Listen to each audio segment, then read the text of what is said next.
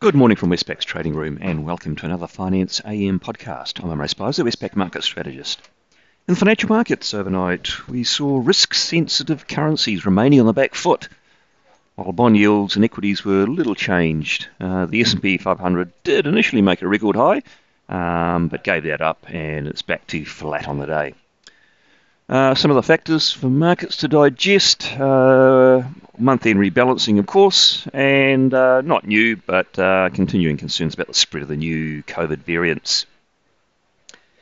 In the currency markets, the US dollar index is up 0.2% on the day. Uh, all of the majors fell against the US dollar to varying extents. The safe haven currencies performed the best, currencies like the yen and the Swiss franc. Uh, the currencies which performed the worst were the risk sensitive ones like the Kiwi and the Aussie. The Aussie fell from 75.60 to 75.08. Kiwi fell from 70.35 to 69.80. And the Aussie Kiwi cross slipped just a tad from 107.65 to 107.45. In interest rates, the US two year Treasury yield slipped a basis point to 0.25%, while the 10 year yield, net terms, unchanged uh, although it did round trip up from 1.48 to 1.51 and back again.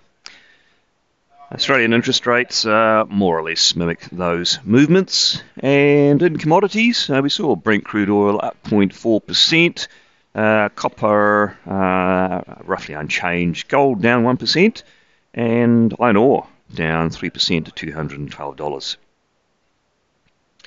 The bits and pieces of uh, news out overnight, I wouldn't call any of it market moving, but we had uh, US consumer confidence, which rose and is now back at pre pandemic levels. Uh, we had US housing data uh, pretty close to expectations, with gains of um, uh, between 1.5 and 2% uh, for the month. German CPI in June rose 0.4% for the month, uh, 2.3% year on year, pretty close to expectations. And we had a couple of Fed members speaking. Uh, Barkin spoke again, he spoke the previous day, and Kashkari this time he added his voice. Uh, both of them provide fairly balanced assessments. Kashkari expected the labour market to improve further, but didn't want to cut off the recovery prematurely by tightening. And Barkin said there's a long way to go on the jobs front before bond purchases can be tapered.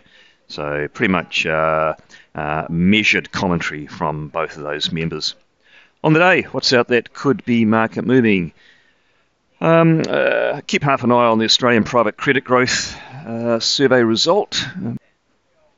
In New Zealand, uh, the monthly ANZ uh, Business Confidence Survey again should indicate firmness in household spending and commodity prices and the housing market.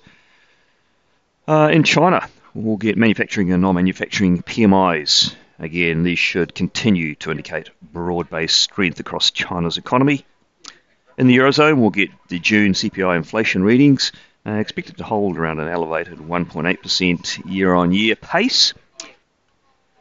In the US, we'll get the warm up act to this Friday's very important official payrolls release. Uh, we'll get private sector payrolls tonight from the ADP. Not always a reliable indicator, uh, but for what it's worth, um, the expectation is that ADP will show a fairly chunky 550,000 uh, job rise.